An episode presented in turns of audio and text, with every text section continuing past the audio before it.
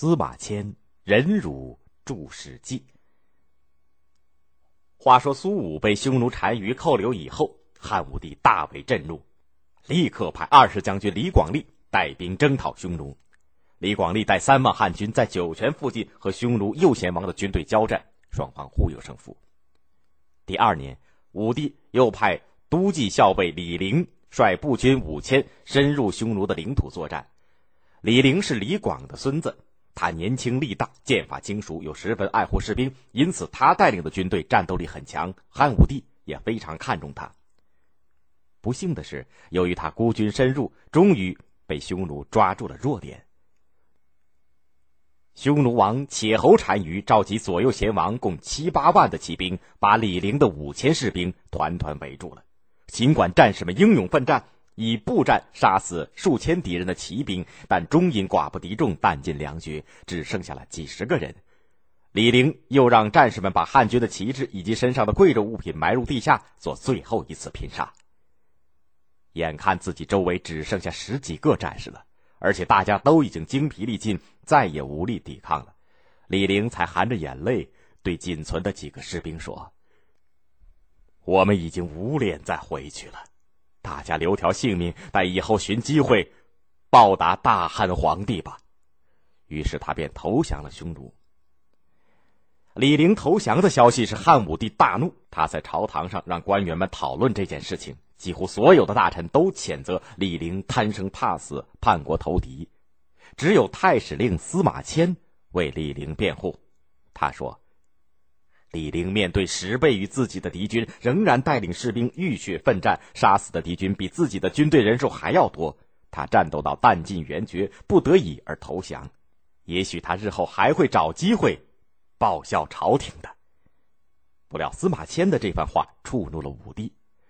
因为他知道司马迁和李陵是好朋友，因此认定司马迁是在为李陵的叛国投敌辩解，说他是存心对抗朝廷。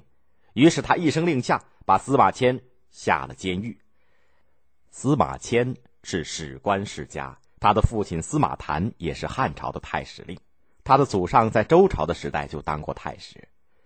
司马谈是一个学识十分渊博的人，他曾经掌管汉朝的天文历法和负责记录历史文献。趁此机会，他收集了大量的历史资料，计划写一部全面记述中国历史的史书。但是由于工作量巨大，他自己又年老多病，已经不可能全部完成这项工作了。因此，他在临终前郑重的吩咐儿子，一定要完成自己的这个遗愿。司马迁没有辜负父亲的期望。他从年轻的时候便开始博览群书，积累资料，而且不断的到全国各地去游历，通过访人访古，考察各地的历史名胜和古迹，从民间了解历史人物和他们的事迹，了解各地的风土人情和地理环境，获得了历史典籍上所没有的大量详实丰富的史料。他曾经三次大规模的出游，南至今天的江淮、湘浙。以及四川、云南，北到长城内外，东至今天的河南、山东，直达滨海，西至陇西，足迹踏遍了整个长江和黄河流域。正当司马迁进行长达二十年的知识积累，开始写作这部历史巨著的时候，李陵事件发生了。当时朝廷专管刑法的廷尉杜周，为了迎合和讨好皇帝，竟给无辜的司马迁判了腐刑。也就是残害人的生殖器官。按照当时汉朝的法律，被判了刑的犯人是可以用钱来赎罪的。但是司马迁只是一个穷书生，他家虽然是世代为官，却又十分清廉，根本拿不出赎金，因此他只能屈辱的受刑。遭受如此的酷刑，是人生的奇耻大辱。对于一个正直清高的知识分子来说，他本来已经没有勇气活下去了。但是他父亲的遗志还没有完成，用自己一生的经历所搜集的资料以及要表达的思想和观点，难道就这样付之东流了吗？他不甘心。经过了无数个日日夜夜的痛苦煎熬，他终于想通了。周文王被纣王关在牢里，纣王还残酷的杀害了文王的儿子，并且把他的儿子的肉剁成肉酱让他吃。文王仍然能够忍受这么大的痛苦，在牢中写下了《周易》这部书。孔子一生困厄不得志，但他却孜孜不倦地教育学生，并且写下了《春秋》一书，传于后世。左丘两只眼睛全瞎了，还以巨大的毅力写成了《国语》。屈原遭人排挤诬陷，楚王一点也不理解他的一片爱国之心，反而把他流放。他却写出了著名的《离骚》。孙膑被朋友庞涓所陷害，被砍掉了两腿的膝盖骨，他还能忍辱负重，写出了《孙子兵法》。中国历史上的这些伟人都能不顾自己的个人不幸而发奋著书，完成自己的人生志愿，自己为什么不能呢？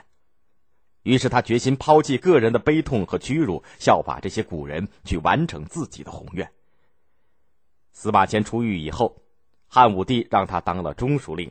他以巨大的毅力忍受着从朝廷上下投来的鄙视和嘲弄的目光，又经过了十数年坚韧不拔的艰苦努力，终于以自己的生命和血汗完成了这部空前的伟大历史巨著。这部著作当时叫做《太史公书》，后人称它为《史记》。《史记》记述了我国从古代传说中的皇帝，直到汉武帝太初年间的历史。全书共有五十二万多字，分。十二本纪、十表、八书、三十世家和七十列传，司马迁在《史记》当中对历史的记述详实细致，严格的忠于历史，并且他爱憎分明，有自己的立场和观点。他鞭挞黑暗，表彰正义，反对贪暴，同情弱小。与此同时，《史记》里的人物描写和情节叙述也形象鲜明、生动活泼。它不但在历史学上，而且在文学上都具有重大的价值。